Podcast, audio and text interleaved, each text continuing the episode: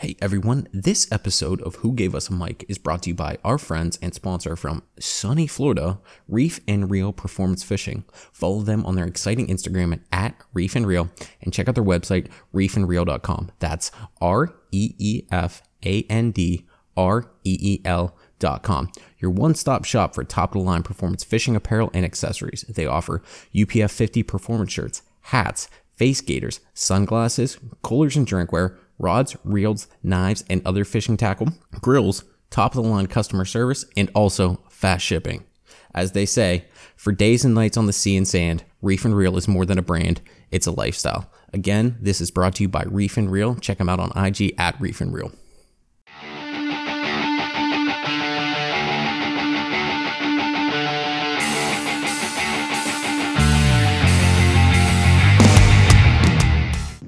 Hey, everybody, welcome to another episode of Who Gave Us a Mic. I am Adam Harris, along with the always intelligent, always whimsical, always the master of everything he touches, Mr. Kenneth Miller. You're such a dick. Whimsical. Whimsical. I liked whimsical. That's a new one. Yeah, whatever. Then we also have uh, one of our buddies on, Billy. How's everyone doing? Hey, Bill. Bill, why don't you kind of give a little background on um, what Who we're going to get into today and who you are, what you do, and then, uh, well, yeah, I mean, it's it's a lot different than your actual job. So maybe we go, what's, what's your current job and like what's your uh, what's your side investment? Yeah, so uh, so right now I'm a I'm currently a middle school teacher. Um, obviously, you know I think it, it's pretty apparent that you have to be in the teaching and education game for a while before you really uh, feel like you're you're making a lucrative uh, salary there. Um, so probably about three to four years back, I was like, you know what, I got to get into investments, and I was kind of going back and forth. Um, if people are familiar with like the Acorn app, uh, where you know you kind of round up your purchases and and you can decide some of the alternative investments and stocks and things like that that you want to go into. I started dabbling with a little bit of that, and then I don't know what happened, but somehow um, you know it took me back to my childhood, and I I remember.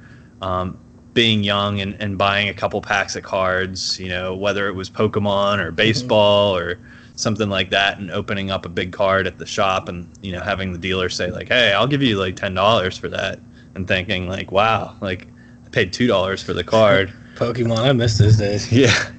Um, so, you know, somehow I got back into that. And I think that the idea that there was sports involved um, really got me thinking. And I wanted to see, like, you know, how is the, the sport card game right now? Because I know back in the 90s, the junk wax era, where you could buy, like, you know, endless packs of cards that were mass produced. And, you know, eventually that that crashed. Like none of those cards, like Jose Canseco and things like that, aren't worth like toilet paper now. No way. What? Uh, did they do that for every sport or just baseball?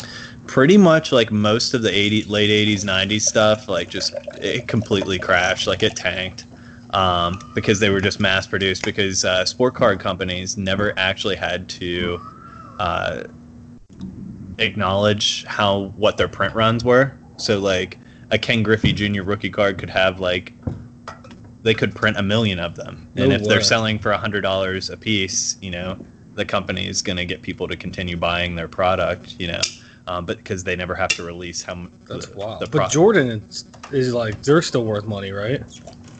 Yeah your high profile guys um, are still worth money but this that kind of sets me into something that i learned probably about four years ago is that there's this new thing called grading. And this is where you get into your financial and, and, and investing like component. Is like anyone can have a, a michael jordan rookie card or a mickey mantle rookie card or something like that but now there's a series of, of grades that are assigned to these cards um, and usually condition wise so like you could own a, a michael jordan rookie card and a number and a, a, that has a grade of one that looks like you could have ran over it with your car um, and it's maybe worth a couple hundred dollars. Now, if you have that same card in a, in a perfect mint condition, like a, a ten, uh, you're talking about a hundred to one hundred and fifty thousand dollars. No So that's what we're like we're talking about on this like podcast before we get too deep into the whole details of this is an alternative way to invest money and that's going to be in trading cards now which has just turned into a giant market and entire industry. So with this Billy I mean he was the first person I physically knew that actually had or did this. So he's going to go through kind of his process, probably like what you need to do to start up, where you can buy this stuff at, and like what you're really looking for when you start purchasing this, because you can't just go and buy a what like 2004 LeBron James rookie card right off the bat. You're like, okay, we're just going to take this one. There you go. You Right. have to probably like you know grow it slowly but surely. So we're going to run through all of that. So with that being said, I mean, Bill, like we talked about a little bit how you got into it and like what you were looking for. So, like, what was your what was like the first thing you did? Like, what was your first buy? So, um, Before Yeah. before that, do you what's the most expensive card? Do you know? This says it doesn't pertain to anything, so I just want to know from my knowledge. like the most expensive card that's sold.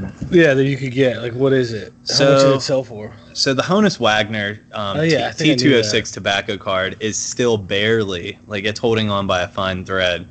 Um, it's still the most valuable card. What that sell for? I believe it sold just north of three million dollars. Jesus. I'm looking at it right now, and it said that it sold for two point eight million dollars. That's crazy. So you add fees into that, you're looking at you pay twenty percent on top of that at an Yeah, auction. that, that's crazy. And, and number two is a Babe Ruth 1914 card, which was only sold for a half a million dollars. So the Honus Wagner one is six times more valuable than a Babe Ruth one, which is number two.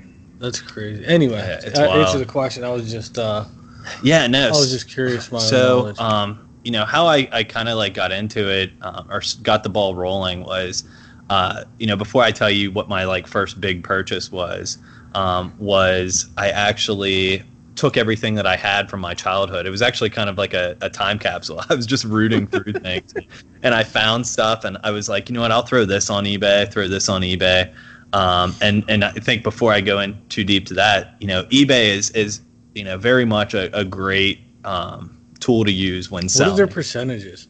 so here's the thing. Like, if that- you sell, what do they charge you? yeah, here's kind of the the kicker. So they take ten percent of your sale, and then um, the company PayPal, which is kind of like the the leading market, Yeah. and, and you have to have a PayPal account to be able to to sell on eBay. They're like what, two percent, They take three. three percent? So, and essentially, you're losing 13%. But in the long run, when you really look at it, uh, eBay offers such a wide audience to sell to. that- And it's like way more secure than just buying off some dude off Oh, Facebook. yeah, you know? it's way way more secure, and you're you're you're reaching a larger audience. So, like, yeah, I could sell something to maybe someone o- online who might end up like screwing me over, um, and maybe cut my losses by like six percent.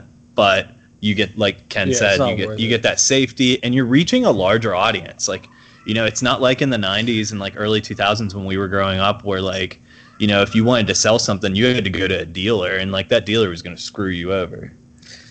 Can you do that on Amazon or no? Because you want people to bid it up. Yeah, so the the auction format is usually the best roundabout way to go when selling, um, because when you throw it up for auction, like yeah, you could get kind of a lowball offer, but more more than not, you're actually going to make out on that. So back to um, you know, first thing that I did, I took all my childhood cards, threw them up on eBay, and I think I made you know a couple hundred dollars. That's hilarious. Um, Is there an app that I guess just prices them out for you? So if you're like, you went through the cards, did you download an app and you're like, I'm just gonna sell this? Yeah, it's a good idea, like or a, a good question because you have to um, you have to really know how to use eBay. Like, there's a way of actually looking for completed sales of an item, as opposed to just seeing what people are asking Yeah. for. Because I can ask a million dollars for So that's how you're pricing it out. What it's you like, go on eBay, find the card, and then see what it's sold for. yeah. So like, I'll usually see like you know I usually take the highest in the past 30 days and the lowest in the past 30 days, and I'll I'll either split it or if it's something that I really don't want to part with, I'll add 10% to it until it sells. So, you know, slowly but surely started selling off some of my things. Um, and the the first big purchase that or the first purchase that I made um, was in and I, I think we brought this question up beforehand was a Babe Ruth autograph um, that I uh, had paid about two thousand dollars for. So it took a long time to bankroll that. Now I was selling like dollar cards. yeah, I was selling cards that were worth like five dollars. yeah, I love that though. ten dollars, and it took me a long ass time to save up. But I found a guy, in, um, you know, uh, in Texas who had just listed a Babe Ruth autograph. I bu- I snatched it up real quick.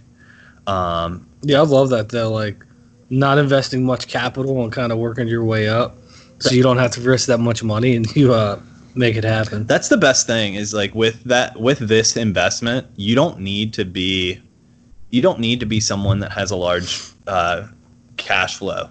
Like if you want to make like I'm big on ROI. Like you know, um, you know my return on investment. Like I want to. I that's those percentages mean more to me than than you know the the value of the card. Like if I if I buy a two thousand dollar uh, autograph and I sell it for twenty five hundred, yeah, I've made five hundred dollars. That's sweet. But my percentage of profit there is only twenty five percent. If I buy a card that's fifty dollars and I sell it for a hundred, now your return of, of uh, profit there is fifty percent. So it's really how you look at it. You can buy small and flip big. Um, so that's kind of like that's where it all started for me. I don't want to you know go into too much more detail on that, but like you know, I, I bought that Babe Ruth autograph. I, that was my first big buy and sell. I bought it, sold it a couple weeks later for a little bit over five thousand dollars, and um, that gave me the bankroll to kind of So you just. made three K on that card. oh then? yeah, over three k. that's awesome. Um, that just Okay. kind of got me going. So like no, I was gonna say is like so you got that one and you started off small and worked your way up. So you bought a Babe Ruth one. So for somebody just starting out, like why did you buy the Babe Ruth one? Like what led you to believe that you'd be able to turn that into a profit? Like is there sites that you use that look like, hey, this card usually sells like the Babe Ruth autograph, autograph sells for twenty five hundred traditionally. This guy only has it listed for fifteen hundred. I could probably swoop in there, steal this off this guy, and turn a quick profit pretty quickly. Right. So this is what happened. Like I'm I'm in a lot of like different groups. Instagram is huge for card cards and autographs. Um, Twitter. Uh, No you know, way. I use a bunch of social media outlets to find people that are that are selling things. Facebook Marketplace.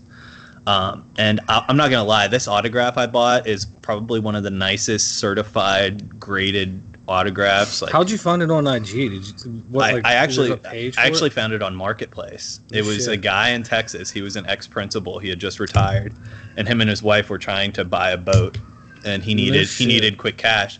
Now, unfortunately for him, he was looking up the value of this in like a very outdated like Beckett, Beckett No book, if you remember Beckett from back in the day How old was this dude? You know? uh, probably in his 60s, maybe late 50s. Um, and uh, so when I saw that autograph, I was like, okay, first of all, I got to get it verified. Um, and once it was verified, I was like, I asked him, what do you want for it? And he goes, 2000. I go, are you sure? And he goes, yes. So I PayPal'd him uh, goods and services so that I was covered. I was backed um, in case like he sent me a bag of like, you know, packing peanuts um, so I, once that came in the mail, I have to be honest. I was like, I, I, you were probably like. I thought for sure, I thought for sure I was going to get screwed over, but I knew I was also protected on my end too. But I thought for sure I was going to get screwed over. And when I saw that, I was like, oh my god, like these sell all day, like th- in this condition for five five k, like all day. Like yeah, I think I I put posted it. It took about seven to eight days on eBay, and it was it was bought up. That's, That's crazy. Now, how you said that you got it verified and or graded? Like, is that a third party entity that you reached out to? Yeah, that so- does that.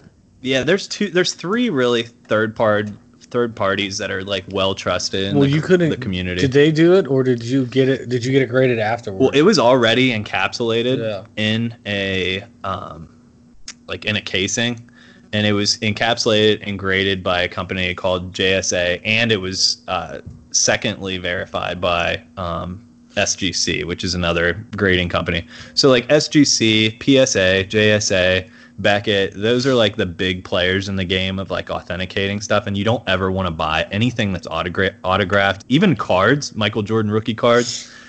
If it's not graded and and, and you know um, authenticated, you don't want to buy it. because if it's fake, it's not worth if it's anything, fake, right? if it's fake, you're screwed. And then even like now, have you ever come across something like maybe the card was real and it was like a Michael Jordan rookie card, but then it was signed by Michael, but the autograph was fake, but the card was real? Like, is there anything that those still have value, or is once they put a like a magic marker to it, it's just the value yeah, is just so gone? remember how I told you earlier that like when you get those grades, like numerical grades, one through ten, I imagine it drops it to one. Right it drops away. it to actually lower than a one. It becomes it becomes an Lower authentic. Jordan card, but it it doesn't. So like if a if a one is is worth maybe eight hundred dollars, that authentic you have an authentic car, but your buddy like tried to re- sign on it, so it's probably only worth maybe three hundred dollars. Now remember, a PSA ten, a perfect ten, we're talking like, you know, north of a hundred thousand dollars. That's crazy, dude. I'd be Um, so pissed. But you asked me that question, like, why did I go with Babe Ruth? And my ultimate goal, like, I, I mean, I'm a collector, but like, I really just wanted to build my capital. Like, I wanted, like, that's my end game. Like, it, it's my side hobby. It's what I do. I roll, I flip cards, you know, and, and I've done actually really well and have kind of some future plans for what I want to do with this. But, um, you know, I went with Babe Ruth because if you talk to someone despises baseball or doesn't even watch baseball, because Yeah. I personally think that watching baseball is boring. Oh, it's so boring. But if you ask them to name one baseball player, you know that they know of, they're gonna they're gonna know who Babe Ruth It is. it's very true. So I felt like that that reaches like a lot of people, like Yankee collectors, history collectors, uh, people that just want like a piece of the game, you know, things like that. So then with the, that Honus Wagner card, is it worth so much? Was it like the first baseball card ever made then? Because why? If everybody knows Babe Ruth, So in- that's what you want Interesting story. So, literally, if you dive deeper into the sports card market industry, you'll notice that the, a lot of it's all supply and demand. So, like, there's a shit ton of Michael Jordan rookie cards out there, but everyone wants a piece of Michael Jordan. Like, everyone. So, the supply, you know, equals that demand there. Um, with the Honus Wagner, Honus Wagner, that's the first picture, or, or actually, that, that's the first series of tobacco cards that was produced um, in 1909. And Honus Wagner actually didn't want his face on a on a on a um, tobacco card because he didn't want kids. Even though if you look, like when he was a manager of, of like the Pirates and, and some of these other organizations, like this guy always had a big fat lipper. That's probably why I didn't want to kids to be Always. on it. But he didn't want to. That, did, we should be a Pirates. Uh, what manager you said? yeah, in like the 40s. God, why do we yeah. suck so bad? But um, yeah, he uh, so you figure in, in 1909 he didn't want kids um, supposedly you know using tobacco in, or buying tobacco in order to get his card. So they pulled it from the market. So there was really only about 20, Dude, 20 cards in history. I just saw my customer on a commercial. That, yeah, that was one of my customers. we're watching the the uh, we're watching the UFC fight while this is on, and uh, Riviera's kicking the absolute shit out of this other dude. Oh my god, he just kicked him so hard in the face, or kneed him so hard in the face. But uh, anyway, go on. I didn't mean to interrupt. That was no, just so I saw scarcity, scarcity is what drives that Wagner card Now, up. I have a question. So, say you're trying to buy a rookie card right now. Is there a website or tracking system that will tell you how many of this card has been made? Like, let's say, for instance, um, like Joe Burrows, who just got drafted first overall by uh, Cincinnati. Is there a like they'll give you a production run of how many of his card will be out there, so you know that the market isn't flooded with his cards, or like is it just a guessing game? Well, no, companies will not tell you the production um, of. They don't have to uh, tell you how many of that card was produced. But the one thing that does give you a pop report is if you remember, I told you every card that's graded gets a numerical number. Okay. So that's where you get your pop report. So like everyone wants a perfect 10, you know, because 10s are going to escalate in price drastically faster than a 1 or a 2.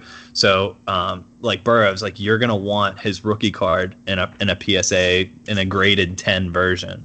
Um, and you know, once they're graded, who knows, like the pop report might come out and say like, you know, after the first couple months there's only 30 10s of that Joe Burrows like uh, rookie card. So that's what could drive drive it Yeah, up. I was just curious about that. Now, let's say somebody's just getting in there and like they're trying to look for. You talked about return on investment, which you know anybody who's invest, that's what they all everybody wants. Mm-hmm. Especially too if you're doing things that are low risk, you want a high return on your investment. You're not investing five dollars hoping that it accrues two percent interest over the next you know 20 years because that's worthless. You want something that's going to have a 300 percent return on your investment. So, do you think that like like would you say rookie cards right now are probably like a lot of the highest return possible on or low risk high reward because you can go out there and buy a like for instance joe burrows again card for let's say $20 right now because nobody knows if he's going to be actually any good then all of a sudden in a year he wins the mvp and then it's worth it skyrockets That's good. That's a That's good thing. a good it's a good yeah. point to bring up because um, so this is where this is where you really I'm I'm not a big prospect person. I invest in people who are dead or who are retired, um, and their achievements are are finalized. The only person I have a little bit of cash flow in, two people, are LeBron James. I have a, a couple of his rookie stuff, and um, and Mike Mike Trout. Um, but other than that, like I don't I don't touch prospects and stuff like that for the exact reasons that you're you're saying, and you know a lot of times it- until it's the summer, I really don't have time to focus in on like okay I got to sell when the hype is there. Um, there are people out there that literally make it a living just buying up these rookies, like you just said, these prospects. They wait for the hype to build up to the peak. They cash in at the peak of the hype, and then they they bounce. Um, And then if they suck, if they suck, it, it, they're not losing out. You know, the person who bought it may have overpaid, but um, it is what is it, what it is. So Yeah, I Uh, was just like your investments are more of like somebody who wants to get into the stock market and they're investing in Amazon and Microsoft and all those things, things that you know what their value is. And like a Babe Ruth thing, yes, it's always probably going to increase due to the fact that we're getting farther and farther away from his playing career. So that'll always just increase, like you know what I mean, incrementally. But Right. then you get people who are probably like, well, hey, I want to throw a hundred bucks on five cards and hope that these guys just turn into Hall of Famers all of a sudden, and then I make a huge killing off of that. Oh yeah, and you don't even have to wait for them to make it to Hall of Fame. If these guys win championships, or they win batting titles, or scoring titles, or you know MVPs or Rookie of the Years, all that stuff affects the the, the market value. So like you buy that Burrows rookie card, um, and and the way a lot of my friends that are that are big time collectors and investors um, look at it is we look at like prospects and rookies as like your high risk investments. So you buy those, you know, on the intention that like, hey, I either have to sell when the hype is like at the all-time peak, which is usually right before game one of the NFL season of that rookie person, or I'm in it for the long haul, you know.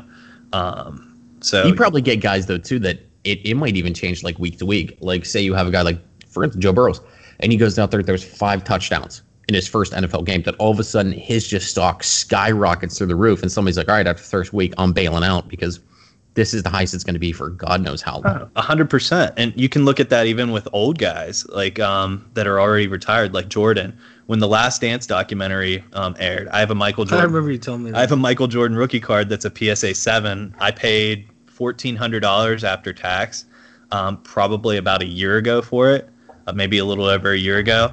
And as soon as the Last Dance documentary aired, um, that card's now worth forty two hundred dollars. That's crazy. Um, But that's also and- something like how you. I mean, Jordan. Yeah, Jordan's always going to be there. But then you get these like outside factor, like, oh, hey, we're going to drop a documentary about Michael Jordan, and like all of a sudden, just boom, you get this giant. Yeah, and it's wild. It's been wild to see this stuff. Like all these like old school basketball players, their card prizes are just like blowing up because people can't don't have anything else to do. They're all in quarantine watching these these documentaries Dude. and wanting to like have a part of it. You know, there's nothing, no other sports to watch. Yeah, and if you watch this on like ESPN, ESPN two, or any of these sporting things, they keep showing reruns of like championship games or whatever it is that aren't even Thank Jordan. But God for the UFC, huh? I know. Actually, no. Like, My, shit. Thank I God for Dana so White. bored today that I was just sitting on my couch watching, and they had the um, National Cornhole Championship, and it was live, and all the guys were wearing face masks. And I was like, I might watch this for a little bit because you know, live sports is live sports, regardless. live of Like a what it week is. ago, my brother set up a Madden tournament with nothing but computers and just like let it play out like he was watching football. That's crazy. That would be something your brother would do.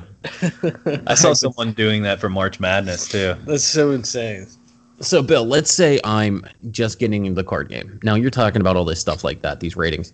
What essential equipment do you need right off the bat to like really get this kick started? Like, I can't imagine that you're going to put your cards in your sock drawer and then just wait for it and all this other stuff. Right. So, um, you really want to tr- try to be well versed with eBay, and it's just like anything else. I mean, I cannot tell you how close it is to stocks. I watch this stuff. I go on my phone and I look at rec- recent sales of things like every day, probably every other hour, just to see how it fluctuates. Um, so you're gonna want to become like affluent in like eBay. Uh, now, can you sell in other formats like Instagram and, and Twitter and, and things like that? Like, yes, I do a lot of that with trusted people in the game that I, I know. Um, but uh, you know, eBay, you definitely you're gonna make mistakes too. Like I can't tell you when I was starting out, when I made that big Babe Ruth sale, I was like, I got this, I got this. I started buying up like Mickey Mantles and things like that, and then I went to go flip them, and I was like, oh shit, like the the the sales tax and like all this other stuff is just eating away my profit. Like I started buying five hundred dollar cards, only making like twenty dollars on them. Oh, and it's like, well, that's not what we want to do. No. um, so I would say like the the the essential things that you're going to want to do is like you, you want to if you're if you're pulling out childhood cards that are that are worth or, or valued, you're going to want to you know sleeve them, put protection on them um, and look at sending them into a grading company if if you feel like they you really want to sell and make the most of your money. If they're not graded, you're not going to get the most value selling it raw. Do you sell even what dollar amount? Do you start sending grading? Like you're not going to do that for every card. No, I mean I think um, I think like like Harris brought up is I I would probably if you're in the prospect game and you want to get a little bit into like th- these rookies like there's a lot of like popular rookies in baseball right now. Obviously, a lot of football going on. Um, you know, pick out those big key players, get those cards graded. Those cards may only be worth right now five, ten, fifteen dollars. But like you said, if Burrows ha- goes out and goes on like a three-game win streak with like three touchdowns per game, that card is probably going to turn into a seventy-five dollar card pretty quickly.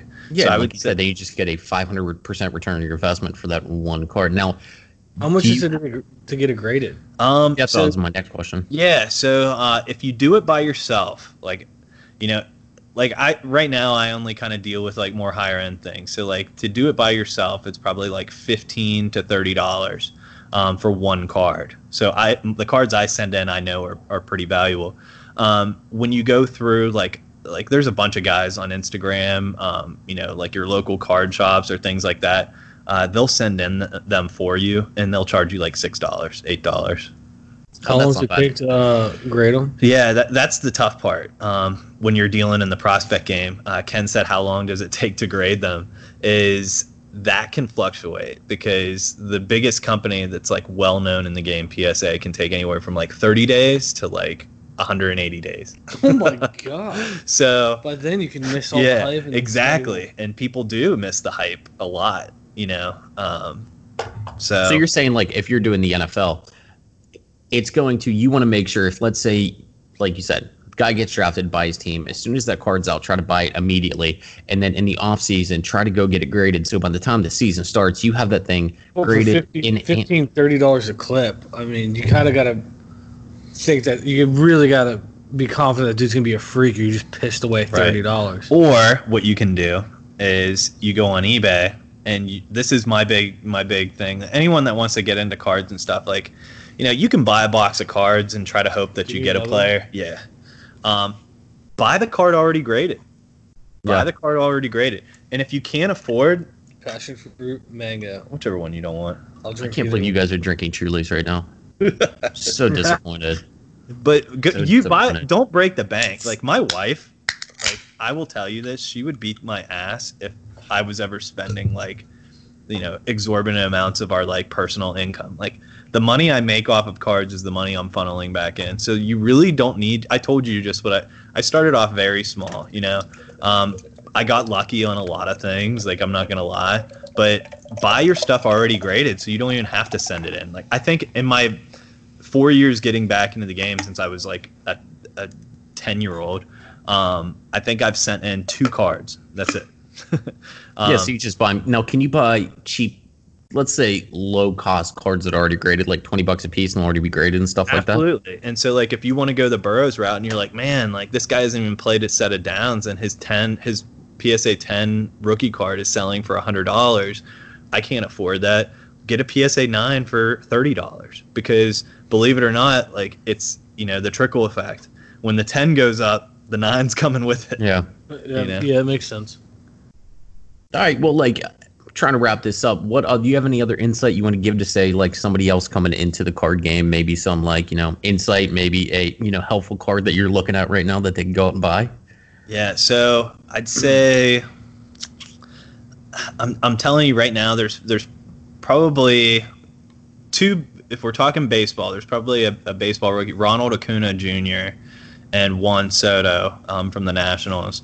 Uh, those two rookie cards, know, if you can land your hands on like a ten of those, like the, it's a wise investment. I, I would say if you can if you can pick up a couple of those and just sit sit on them. I mean, you don't have to sit on them long either. I, I can't tell you how many of these cards, and that's the toughest part with me, is I have saved searches of things that I've sold already, and obviously when I sell cards, like I've, I've sold Juan Soto's and, and Ronald Acuna Jr. rookie cards, and I've made like 50 70 dollars profit off of them and I'm thinking like all right that was sweet. I literally bought it the next day I sold it made 70 I've watched those cards go up to like a thousand dollars now. And like Oh, yeah. it's a tough it's a tough pill to swallow but you also just have to think like okay.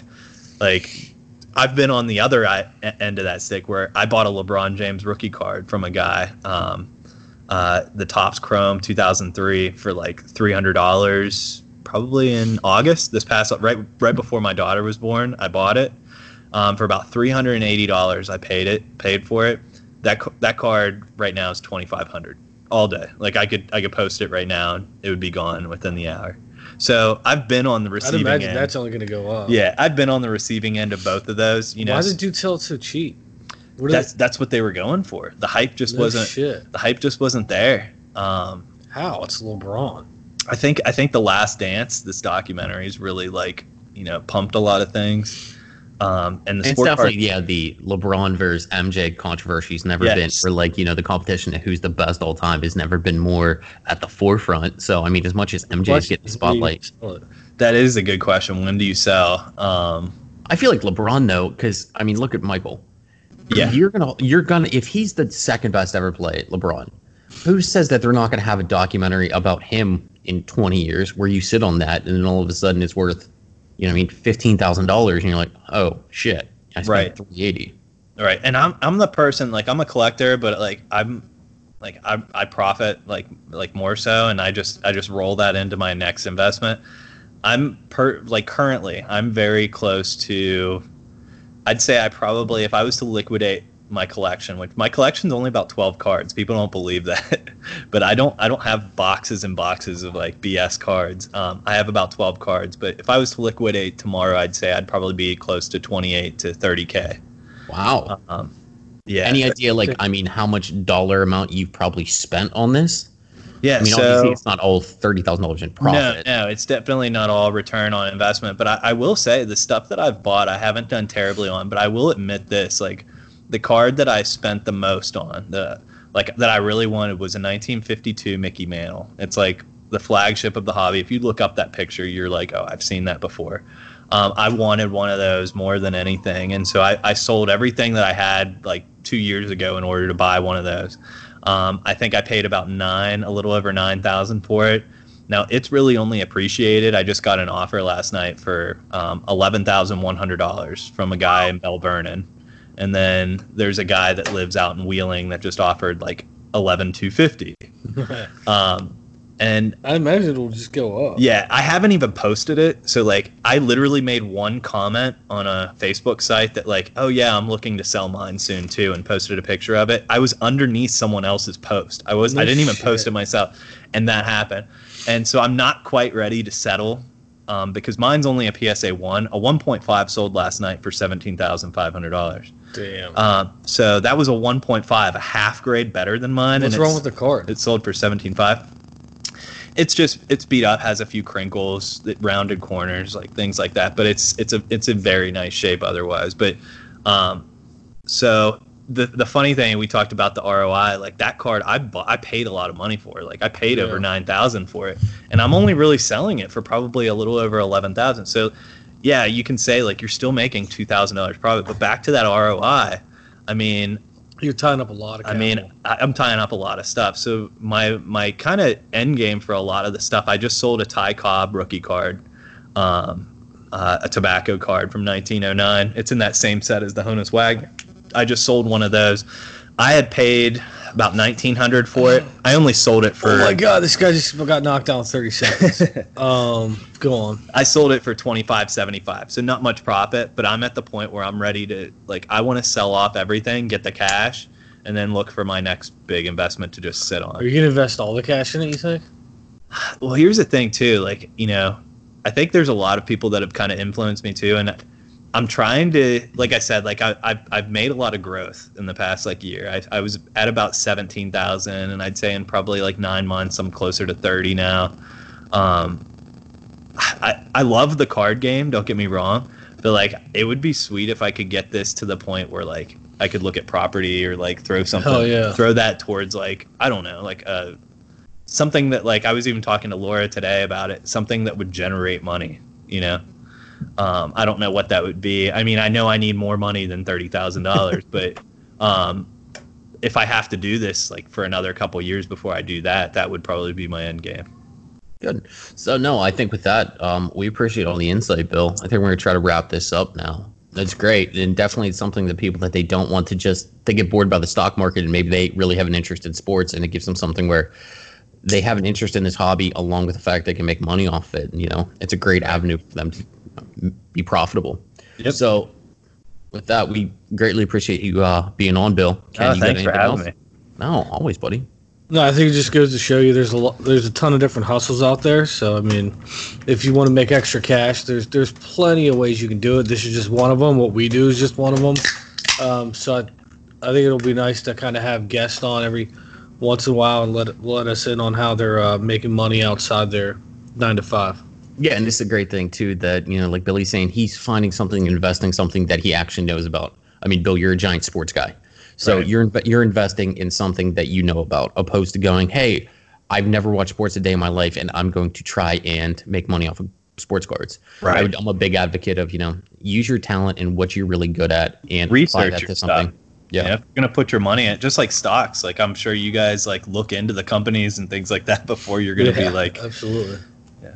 So, all right, with that, um, this is another episode of Who Gave Us a Mic. Thanks for coming on, Bill. We good, Ken?